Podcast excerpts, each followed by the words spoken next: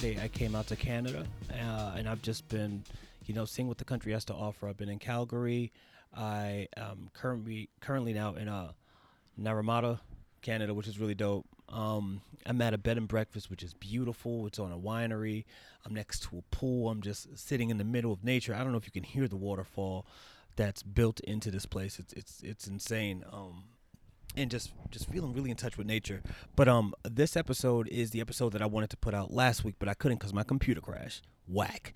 But my computer's back up and running, so I got the episode that I wanted to have, and this one features a conversation with uh, my frat brother, who is a mental health uh, specialist and an author, and he wrote this book called. Hold on, let me make sure I get it right. Heal or Repeat Breaking the Cycle of Intergenerational Trauma and we had about a half hour conversation on Zoom. I apologize right now for the audio quality. It's not the greatest because you know Zoom, you know how it is. Like everybody's working from home or you've you've done it. You know it doesn't sound like crystal clear, but um, it was a great conversation. Uh, it opens up with something that I found on Twitter, and we just go from that into the book. And um, this is a really special episode uh, for me because I haven't really done an interview episode in quite a long time, and this was the first time I did an interview episode after reading, you know, uh, a subject's book. Because you know when I started this, it was just like you know just me and other comics. Just I thought it was going to be a thing of us like talking shit about uh, generational trauma and all these things, and just trauma in general, which it was. Some episodes were, and some episodes like they kind of went to the left, where I might have uh I might have just been like my super honest, real, super self. And I was like, wait, why, why would you do that? Like things didn't make sense to me. Um, and we we had some great conversations, I think. So um, check out this episode. I think it's great. I think you're gonna love it. Um, shout out to all the alphas out there. Shout out to Iota Rho specifically. What a great chapter. Um, and uh, thanks for listening. So enjoy this interview, and if you do like what you hear after you listen to the episode, please remember to rate, review, subscribe to the podcast, leave a comment or whatever you want. It it is it is so good. We are on um were you good on everything. I know there's another podcast. I think there's other podcasts with the same name or similar names, but you know it's me because you see you see the images and all that. And um I really appreciate everybody listening. Thank you for waiting. I know this is like it's it's eleven o'clock my time and I think it's two o'clock, two three o'clock East Coast time for anybody who's on the East Coast. I know I have some uh, listeners from Africa who, and I don't know what time it is there, so I know my timing is is kind of off today. But hey, we got it. It's Wednesday. It's here. I'm out of the country on vacation. I'm putting up a podcast for you. It's here, so let's do it.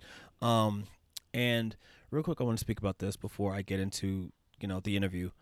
Um, I'm seeing a lot of things that's that are saying like like uh, God is opening a new season and starting a new season for us. And um it's something that I feel and I, I know what's happening for me and I see it happening for a lot of other people. And um growing up I've I've always kinda like felt that like when I would meet other people and, and it still happens to today when I meet other people, I I sometimes would just like see the divinity in other people and I would want them to also see it in themselves because I would see so much divinity in myself. And not to be like super egotistical, but it's just like, you know, you grow up and you're like, you know, yo, I'm, I'm a child, I'm a child of God and you're a child of God, of God too. And if you don't know, you should know, you know, you, you're destined for great things. Like you, you are great just because you exist, you know, believe it, go, go after it. And, um, I've spent so much of my life and and I will continue to I think it's like a function of me where I want to I want to make sure people that they, they see their own divinity and they recognize that that they are special whoever they are. And I've been doing that so long that I've kind of lost uh, part of seeing it in myself. And this trip um you know this this whole COVID situation of just like kind of having to sit down and not do stand up and to to rethink why I do the things I do and, and the things that I want and where can I go and you know kind of saying have I put myself in a box in some areas? And why have I put myself in a box? And can I get out this box? And why do I feel like I'm in this box? All these things. And um, I feel like there is something happening, and I can't put my finger on it because I don't know what it is specifically. But I do think that there is something great about to happen in my life, and I think it's not just me because I I hear all the I I, I hear all the sounds around me that everyone is starting this this this new chapter, this new thing for them. So um I don't know if what I just said resonated with you listener right now, but I hope that it did. I hope that it does because um when I started to do this podcast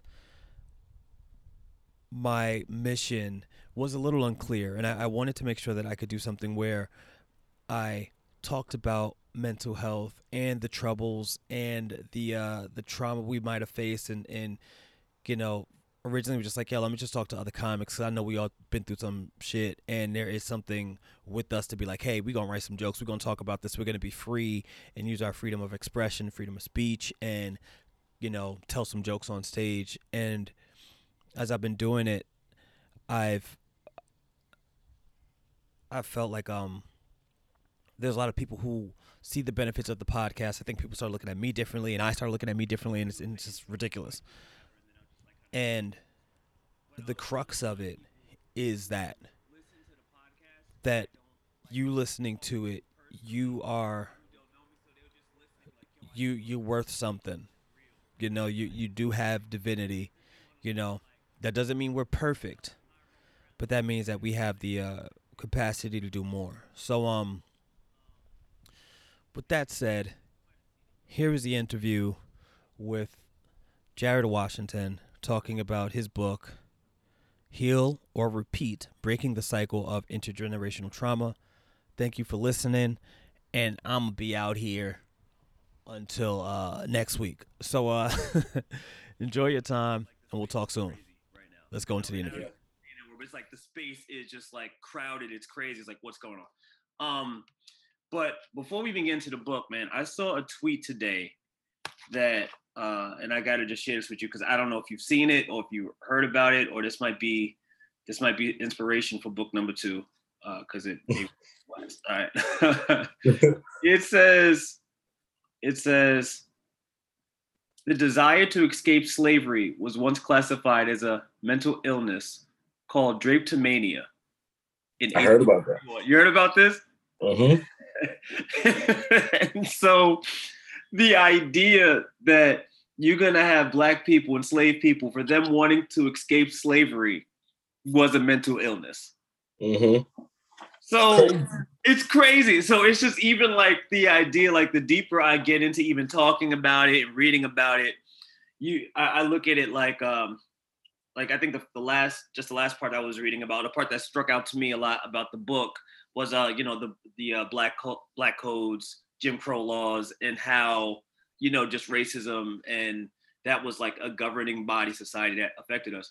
But um to see how you can have the people in charge make up a term to classify black people who wanted their freedom as mentally ill is really a misdiagnosis.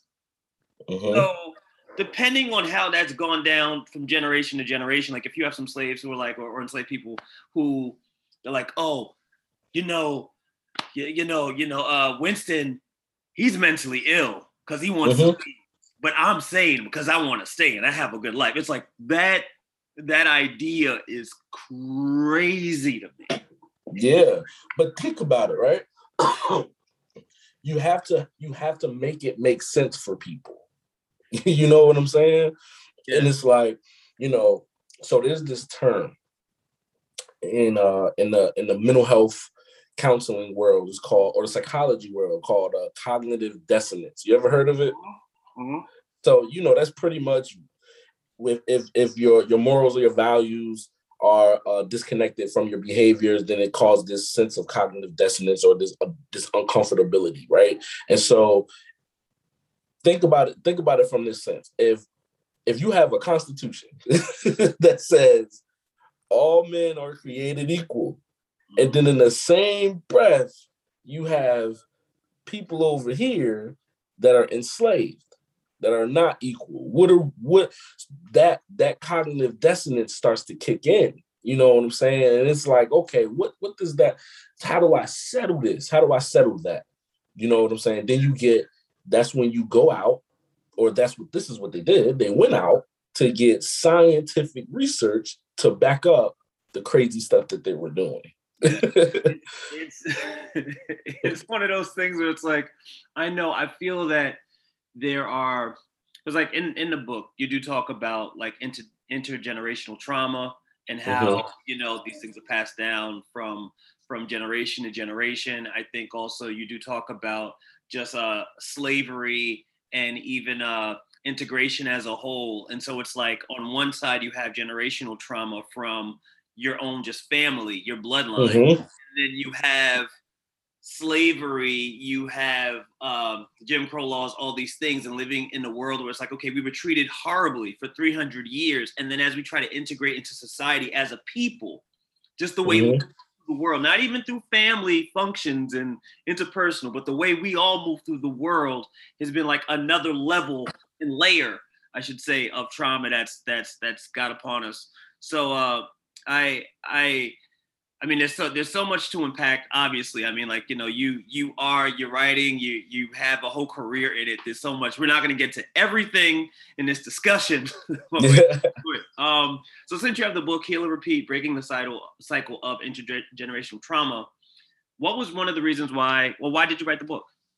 Oh man, so, you know, just to even keep it short, right? You know, um, and I talk about this in the book, right? So in the book, I I, I incorporate like personal experiences, right? And so, you know, just to even, you know, to, to make it short, I got into African American history by wa- watching a documentary on Marcus Garvey, right? I'm pretty sure you read that part, right? Yeah, yeah, yeah you know, I, I, bro, I, I read it and it was one of those things where I had this, I had a very similar experience. I learned about Gar- Garvey, and I'm like, what was he doing? It's one of those things where you're yeah. just like, he did what? Exactly. about it, it, it, it's like mind blowing, and it's uh-huh. something for me. It, it is. I think it is a thing for me where like, and, and I'm to cut you off. Sorry, but like for me, it started to shape the way I thought of the world as I continued to move through it. And mm-hmm. that was a part when I read in the book. I was like, oh, and so you at your at, at your age and and your generation, how that changed your life trajectory. Like I'm yeah. going into this. So, mm-hmm. but yeah, continue, continue. Yeah. Story. That's exactly it, though, right? Because then after that, you know, watching that that documentary, I was like, wow, this man was having parades uh, with thousands of peoples in the streets of Harlem. Yeah and I never heard of it. Nuts, man. Nuts. And so I'm like, oh man. So that got me into just, you know, in the black history, African American history. Read started reading a ton of books, picked up the minor, right? Um, you know, I was already a psychology major. So I was already into psychology, mental health, and things like that. I started working in a psychiatric hospital, picked up the um, started going for my master's to be a clinical mental health counselor, and I started learning about trauma and my professor was talking about she she didn't name it intergenerational trauma. She just more so was talking about how trauma can be passed down. And i was like i was sitting there and i'm like yo if trauma could be passed down then i'm like it had i'm like it had to be passed down from slavery. I'm like come on like that's trauma that's trauma at its finest. Yeah. and so raised my, rose my hand up asked the question, I was like, hey, if trauma can be passed down to different generations, then is it safe to say that trauma was passed down from slavery? And she said, yeah, that's possible. And so that's what got me into just researching about the stuff. Yeah. And I was like, you know, I'm so, and I was so passionate about it, you know, and I just was like, you know, I'm like, a lot of people don't know about this. A lot of people don't have never even heard of the concept intergenerational trauma, right? We might call it generational curses in the black community because we talk about church, right? But to really put a name like a, a, a scientific or a social science name to it, you know what I'm saying? I, and I was like, man, I just want to get it out. I just want I want our, our community to know about this, just to just to just to be aware of it. You know, even if you you know about it, don't do anything about it. It it is important to be aware of it. It's it's uh there was one uh it's funny because like reading the book had me thinking of just uh, different things where like when we talk about where you talk about in the book uh, specifically with uh, the Mike the Mike Brown case and mm-hmm. uh, you know George Floyd and whatnot, and you're like growing up and hearing from your mom where it's like, hey, if you get stopped by the police, or um specifically, it's another one from me, uh, Amadou Diallo, and that that's mm-hmm. and it's just like, all right, here you go, here's your police talk, where generally you feel that everybody gets a birds and the bees talk, right? And yeah. then we just get the deal with the police talk. You know yep. what I mean? And it's like only our community gets that. And what does that do automatically with our relationship with one, uh, the police and people with authority, you know, mm-hmm. and two, we're living with a whole generation of people who don't get that talk. You know what I mean? Yes. It's not like it's not like yeah. Uh, uh, uh, you know, white people get that. I don't think they've ever got all right all right, listen, listen here. You know what I mean? Listen, listen here. I can't use Winside, just use that one. Um, listen here, Bradley. you know, it's not like that. Hey, when the cop comes, you let them know who your dad is. Okay, you go, you leave mm-hmm. with that. You make sure they know. Yep. You know what I mean? They don't get anything like that, and we get we get those things, and it, it becomes a uh, it in in a way, uh, and and as you say in the book, it is something where um or or uh, it's in it's in the book because I like I just went to uh, I checked out the back of it, and there's this quote in the conclusion of the uh, and I am going to mess up the last name uh, Tabitha Parmia Kagari Kaguri, mm-hmm. right? Yeah, and uh, she says as a whole we as a whole convey but convey baton we never requ- but never requested yet what we have stomped upon or what are we conveying basically we've passed on this baton of mm-hmm. scorn from one generation to the next. So yep. we're like, okay, don't trust the police, right? Yeah. We've always had a, a healthy fear of them. They also have a history rooted in um, slave catchers back in the day. That's where that's mm-hmm. where it all formed. You know what I mean? So mm-hmm. like, if this group was specifically formed to capture capture our people, and now slavery, there's no need to capture us anymore, but they still exist in this new form, and we still exist in our new form as free people. There's always that there's that clash, and I I wonder what are your thoughts on, in the sense of just like generational trauma and our relationship to the police, right? Mm-hmm. With all the work that we can do ourselves, is there any work that can be done on their side Absolutely. Absolutely. Um, you know, and that so that part of intergenerational trauma I have not studied, right? Or have not researched. However, you got books, you got books you're sitting on, you don't even know about yet. I'm just like, man, my dad's about to tear this game up, man. but yeah, th- there is pieces of it that they can do as well, right? You know, you know, there's a whole um you know movement uh, about defund the police right i'm not going to say i'm with or with or, or or or against it because i don't know that much about what defund the police looks like right mm-hmm. however there has to be a i will say this there has to be a critical uh a, a critically a critical analysis and breakdown of this system of the policing system you know what i'm saying? Because obviously as we see as we're seeing the laws that were created or that the laws that were created to protect and serve are not it's not across the board right? And then you have to critically i think you have to change you have to really you really have to just really carve out that whole system and re and rebuild it and and reframe it. Because you know um you have things like um like you know of course like stereotypes and biases and things of that nature right even myself because you have black officers right yeah. you have officers of color and you know they they might be you know they might be on the on the blue side saying no our job is hard and you know you know what would you do if your life was on the line you know that argument is yeah. is you know is there you know what i'm saying however I look at it like this. This is why this is why it needs to be carved out and and reframed, right? You have to change the training. You know what I'm saying? You have to uh, change how police practicing pr- practices are happening. It is because of those those biases and those stereotypes. Even myself, this was I was going to say earlier. Even myself, when if I'm in a if I'm in a uh you know I grew up in a in a pretty rough neighborhood, right? you know what I'm saying? and even if I see uh remnants of that, I'm reaching. You know what I'm saying? I'm yeah. reaching. Yeah. And so, what do you think? An officer, the officer's going to do the same thing. We're doing, you know what I'm saying? Because those, what we see in the media, how we're portrayed, how we're projected in the media, is telling, is literally, um, silently telling people what black people are, how we operate, and what we do. Yeah. And that we're a danger. That we're dangerous. Bro, it, it's been I don't know, like just in this pandemic, I've I've woken up so much to it. I've always been alert of it, and I mm-hmm. didn't realize how much some of what the media was hitting me with I got susceptible to. You know mm-hmm. what I mean? Mm-hmm. Like, yeah. I I grew up in a neighborhood that was like when I was in Harlem, it, was pretty rough at that time, but it wasn't like super rough. Like it wasn't.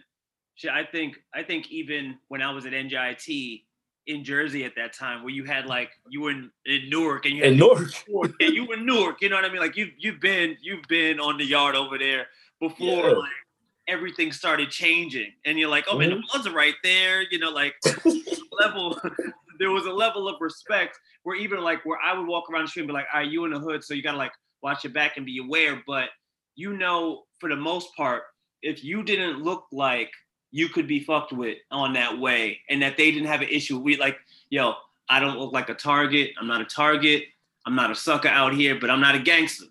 I'm yeah. a billion. They mm-hmm. would be like, all right, they'll leave you alone. They might mm-hmm. leave whatever. You just, all right, cool, cool. He good. He good out here, right? But yeah. at least there's always that thing of like, it doesn't matter how I present myself because they're influenced by statistics that they might see about like yep. oh, mostly black crime, or they might be influenced by the media, and then that that then uh, I feel hits us or hits me specifically when I'm like, well, I don't know what's gonna happen. Like, um, mm-hmm. What one of our one of one of our bros uh, uh, uh, went and we were out in DC and some random shit happened with a cop there where he's actually trying to help break up a fight, and then the cops are like getting at him crazy. we're like, yo, he was he was yeah. doing the job y'all should have been doing. Yep. like, yep. like, get the fuck out of here. You know, I I had I wrote so I uh when we talked earlier, I didn't have these questions ready, and I only have a few. Like I already did like two of them, two of them. But uh, one of the things that uh in your book, you you're very honest and you you open up about like literally open up in the book about hey, this was what's going on my family. This is what's mm-hmm. up with my dad things was looking a little crazy. I'm hearing whispers, something's going on, right? Yeah. With that, and you and and is considering that as uh, I would take it as kind of like gener- generational trauma or about to be generational trauma, like that kind of unfolding.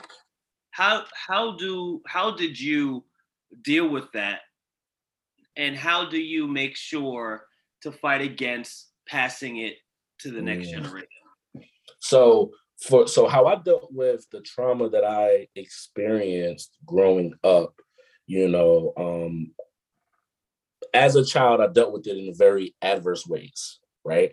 You know, so I was um, running away, hanging out in the streets, you know, or trying to at least until I realized, you know, motherfuckers was getting killed. Yeah. And I'm like, oh nah, nah, nah, I don't want to get killed. nah, this ain't for me. This ain't for me. This ain't my life. you, you know, you know, sleeping with knives under my pillows yeah. and you know, uh, just doing all that type of stuff and not noticing and not realizing that something was actually wrong or something is going on here. You know what I'm saying? And it wasn't until I got into college where I was like, man, I'm like, yo, you're depressed you you are depressed and you need to go see somebody.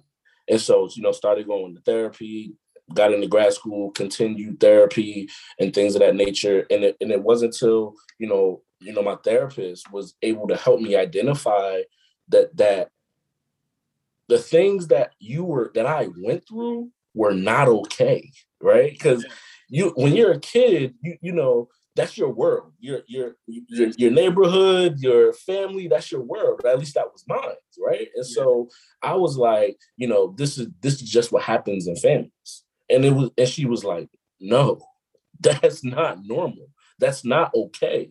You know what I'm saying? And so it took that it took identifying that the, how I grew up was not okay and identifying unhealthy patterns in my family or un, identifying unhealthy patterns that I might have saw, experienced, and things of that nature, and be like, no, I don't want my kids to experience that.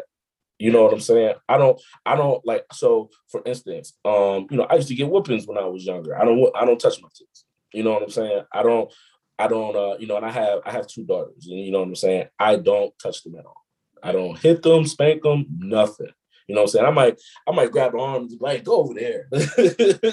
but outside of that, no. Yeah. You know what I'm saying? Because I don't want to continue that. I don't want them to I don't want them to feel like, oh, when daddy's mad, he puts his hands on me. And that's okay. So if I was to engage in some type of relationship or whatever, if the man is upset, whether it's a friendship, intimate relationship, whatever, if the man is upset, it's okay if he puts his hands on me. My dad used to do it. Yeah. No. Yeah. Or even if they have kids and they're like, well, I used to get spankings or whoopings, so I'm gonna whoop you. That you know, we hear that a lot in the black community. Oh, yep, it happened to me, so it's gonna happen to you. It's like, bro, you don't gotta do it. They don't. Nah, you ain't gotta do it. Right. no, no. So really, that's what helped was going to therapy and identifying some unhealthy patterns that I may have experienced, and just saying, no, that's it. I'm not going to continue that. That I I, I witnessed that. I experienced that. I, it didn't help for me. It wasn't healthy for me, and it was based off of the experiences that my mother went through, and based off of what her mother went through, my grandmother went through. You know what I'm saying? And it's like, no, it stops here. This is where it stops. How do you? So I I I think uh, in my in my experience to a certain degree, and other people too, it's like when they have uh, intergenerational, like the, that family trauma, right? Mm-hmm. And the people that might have caused it or passed it down, mm-hmm. how do you, I guess, convince them to go get help? Mm. they you know, that's the first part. The first part is how do you convince them, and the second part is if they don't, what's what are the next steps? What what can that? That's a good question, right? And the reason being is because you know, therapy is or mental health period is so taboo in our fam in a black family, right? Especially if there's you know if religion plays a big part. Um, I think that one way that we can try to convince our family members the per or, or a parent or somebody who has passed that that legacy or passed that um, um, um that trauma down to us is you know it, it starts by con- you know conversations mm-hmm. right you know um they don't even have to be like hey i'm just gonna be an open book to you and tell you everything that you've done and tell you how it affected me. It could just really just be easing into these types of conversations and being a walking model of health of healing rather. You know what i'm saying? And really just asking questions like hey where did you learn that from? Where did that come from? You know why did you do that? I'm curious. You know? Do you think that's healthy? Do you think that you, did you think that was okay? Or why did you think that was okay? You know? Um this is how it impacted me this is how it made me feel and i'm going to therapy for it would, would you be open to joining a session with me you know what I'm saying? Yeah. Come into a session with me. Come to come see my therapist and we can talk about these things. Yeah. And it doesn't have to be a session just for, you know, a session to pick mom's brain or dad's brain. It could just be a session just to introduce them to therapy and see how the process works. You know, and then again, because you're that walking model of healing. And so if you're that walking model of healing, then it's like, man, you know, oh, I see you know, Mike is, you know, is is is is doing well for himself mentally and emotionally. Like I, I like that. He's happy. I wanna I wanna get like that. Hey Mike, what you doing? well, what's the secret to the sauce? You know, turn off the noise. I don't know how you're gonna do it. I gotta, I gotta turn off the noise. And speaking of which, I saw um when you when you come with the book, there is a playlist associated with it, right? Mm-hmm. And there are a few songs that you have I wanted to ask why those songs and and what what do you love about those songs? Um, I'll start with J. Cole's "Be Free." Oh man, I love that song because uh, it it I can't when I hear that song, I'm immediately taken back to what happened to Mike Brown. Yeah, like yeah. Oh, like immediately, like even when I think about Mike Brown, that's that's where it goes. I think about that song. Yeah. You know what I'm saying? Even the picture before he had the, you know, the wild hair, you know, he had the fitted on. He was at the memorial. I think he had on shorts and a gray shirt and stuff. Like I, is, I remember it like that. And so that part of the chapter, you know, um, I think signified or uh, was more relatable to that song. You know what I'm saying? And so that really, um, you know, and so even I know we're specifically talking about to be free, but just every song I chose those songs because I wanted, I wanted each song uh, to be connected to the personal experience that I talked about in the beginning of each chapter. Yeah. So each song relates in some way, shape, or form. It might not be even the whole song. It could just be pieces of the song. You know what I'm saying? Like even with um, in the first chapter when I'm talking about my trauma, and I, I use the Joe Budden song "Only Human." Right? He's in there talking about um, um, his mental health issues, and he was talking about wanting to commit suicide but not knowing how to tell his mother. Yo, you know what I'm saying? Such a complicated figure, man. It, he's like he is. I gotta get this out because this is on my heart. I gotta do like like the preacher. This this is on my heart. Let me get this out. it's on my spirit. It's it's so funny to me that I I feel that like Joe Budden. I was introduced to Joe Budden by uh by uh Mike Machoke, rest in peace. You know, mm, rest in peace, Mike. And he is Mike Jersey City. Yep. So when Joe Budden came out, it was a thing of like, yeah, Mike, I know you're from but you got to listen to Joe Budden, Jersey. you know what I mean, Jersey City. And since then, I've always been like, I've always been like in tune with with Joe Budden, and even just Jersey as a whole. It's like second that second home, that's family. Like you know, you know, I know it's in New York or something like, oh, these bridge and tunnel people, but it's like, man, that's Jersey, North Jersey, like Newark. You know what I mean? Like like people. Yeah. It's a different vibe, right? And I think when I look at Joe, and sometimes I I hear how uh, there was a thing with uh, you know, like anything that's gone on in his career that's been like a little like, yo, what's this? You did what to who and this and the third. I look at it and I'm just like, hey, he's it's like sure, no one's a perfect person, but he also goes through these things publicly. Mm-hmm. All of his art, he's been talking about it. And yep. so if you're not gonna like exalt the guy and be like, yo, he's the greatest, you know, because cool, you don't make idols out of anybody, just live your life. But it's like, but if you can glean from him at least always trying to be a better person, mm-hmm. isn't isn't that something we can say, you know what?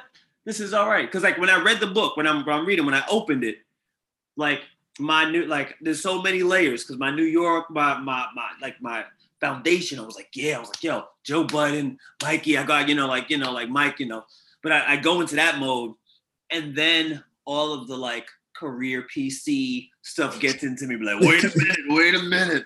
Like, I listen to JBP in secret. You know what I mean? I'm like, I can't, yeah. I can't talk to anybody about this. It's gonna judge me and shit. But um, I do think, I do think that is uh, that I think even even his career, mm-hmm him talking about mental health so openly in the beginning, having a series called Mood Mood Muzik. Mm-hmm. Yep. Doing doing that was something that I think helped a lot of a lot of us specifically uh, black men and just hip hop heads in general because we mm-hmm. all kind of go through. We need something to like kind of focus on and us push forward. And speaking of that, I think another person, uh, J, uh not J Cole, uh, Kendrick, because you have DNA. Mm-hmm right? He's uh Kendrick is one of my favorite lyricists. He just dropped a uh, he just dropped something with little with baby with Baby Keem. Yeah. Dope. Man. Man. He still got it. he never doesn't have it. He just doesn't play the games that everybody else is playing. He comes out, he's like, rap. Oh, I'm here to rap. I don't know what y'all doing. I'm here to rap. I'm not renting out a stadium. I'm not going to the I'm not going to the to the ball game and taking my girl out. I'm here to rap. Let me know when we rapping. That's how I feel about a lot of things. Like, yo, I do comedy, I do what I got to do, and I'm out. You like respect what I'm trying to do here. Anyway, anyway, in his song DNA, someone that that's a personal song for me too. It's like all I hear when I hear that song is a lot of not like a lot of boasting, mm-hmm. but it's also the genetic part of it. And mm-hmm. in your book, you talk about how the I think the grandchildren of the Holocaust had certain genes that that were like triggered because of uh, starvation and famine. So their children started living a certain way. Um, do you know if there's anything for us that's like like for Black people in general or children of the diaspora in America? Are there any things that have changed for us, or things that you might be like, hey, I'm I've noticed this, that, or the third? Do you have anything for that? Yeah, so I went to a CEU, um, what? and it talked about. A, oh, sorry, a C. I'm thinking everybody knows. oh yeah, CEU yeah. No, we're breaking it down. We're breaking it down for everybody. So a C a CE or a CEU is continuing education credits, right? And so when you're when you're in multiple different like uh, practices or fields, but specifically as a therapist, in order to keep your license um, active and up to date, you have to have so many amounts of CEs or CEUs, continuing education credits, where you go to these workshops and just learn about. You go to whatever type of workshop you want, right? Related to mental health, of course. I went to one on intergenerational trauma, and she specifically, man, if I um I would have reviewed that um my, my my booklet on it, but she specifically talked about how in us um, our blood pressures are high mm-hmm. because of it, right? Because of like intergenerational trauma type stuff.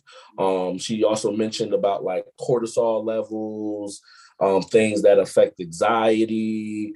Um, you know, even if you, even like when when, when you talk about like the epigenetic piece or how it's passed down through the like through DNA and stuff like that.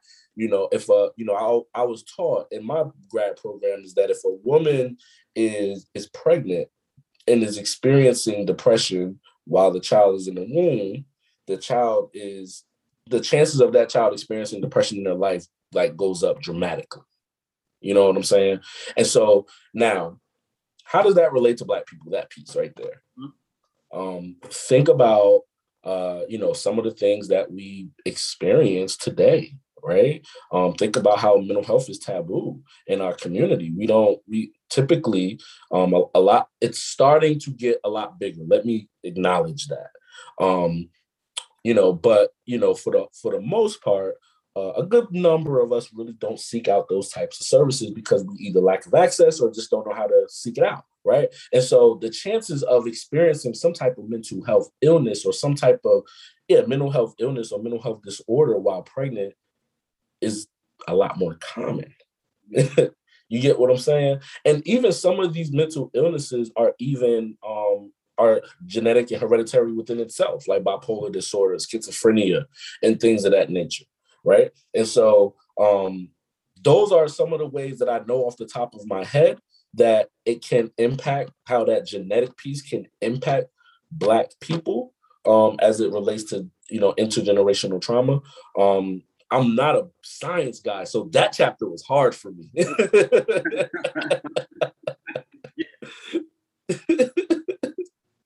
right here, like chapter five. no, this is like this. This book is a. Uh, it's a really, it's a really uh, interesting read. I think it's a for me, it's like a short read. Um, yeah. It's it's really packed with a lot of things where um, I don't think it's ever been laid out so accessibly. Mm-hmm. You know, like uh, it's there's things like throughout my journey in my life, and just like with with uh, my kind of focus on mental health, but not really in the um in like the scholastic space. Like I didn't I didn't study it, so it's just like I felt things and went through things and talked about things openly. Where people like, well, how? Why are you talking about this? I'm like, I didn't I didn't know. We we not we're not supposed. Yeah. Okay, my, my bad. You know, so reading this is like, oh, this is just really dope to see it all kind of laid out. And I know I could, uh, I know if like my, I have brothers who are uh, 16 and 18, and sometimes we have talks about certain things, but it's just good to be like, hey, now you can read this book and just check this out and just know that this is, these are things, uh, if life was a game, let's say, there are certain things we like, okay, these are the things that came, these are some of the players before as you continue your journey because you know, if you don't know where you're from, you're not gonna know where you're going. That's just nope. like that's just the the that's just the bar we've all gotten and it, it just rings truer and truer as time goes on, right? Um yes. If, if there's anything uh we could yeah, we could wrap it up. If there's anything that you want to uh want to say about the book, and also uh, anything that you want the, the fans, the people listening to the podcast to know and to follow you and uh, you know so forth and so on. Yeah. So, so about about the book, I think that it's a necessary read. right um just again just to be aware and of course i'm going to say that because it's my book right but yeah. however i think it's a necessary just so that we're aware just so that we can just even know what this concept is just so that we can even be like yeah i recognize that pattern in my family oh I think it comes from here. Let me not pass that down. Let me do something different. And you know, so definitely, definitely get the book, definitely read it. Um, you know, dive into it. Like Mike said, it's a it's a short read. It's only 122 pages. It's a short read, but it's heavy. it's a short read, but it's heavy. but um if and also if you want to follow me on, on on on social media you can find me at j.washington.hope on Instagram. That is my business page. Mike, you got my personal page. Yep, yep. yes, I'm like, make sure you put because first I'm like, no, no, no, no, you do your thing. but so yeah, so you can follow me there. You can also visit my website, www.jwhopeservices.com. Um, that's where you can you can buy the book off of there. You can, if you're in a in the Georgia area and you're looking for a therapist, you can book me on my website. You can see some of the things that I've done in the past, um, as far as TV shows, uh, some podcasts, national conferences, and stuff like that. Um, but again, you can buy the book off of there. You can also buy the book off of Amazon, Target, Barnes and Noble, and um, and Google Books, I believe. So yeah, but if anyone's listening, I, I always encourage everybody to get it straight from the source, cut out the middleman. You don't need Amazon, you don't need Google. If you can go to a website, like I'm going to put the link to the book directly in the description for this episode, but just do it there. It I think that um it's a more it's it's a more one to one, and you know we su- should support our people and support people directly. Yep. That's Most it. Definitely. That's it. I'm just making sure I do that. All right. Boom. That's Yo, so thanks again. Thanks again for your time. Um, keep going. I noticed this this road, like you're already doing it, but keep doing it. Uh, and yeah, that's it. Thanks for being on. You good. Thank you. Appreciate you, man. You're welcome, bro.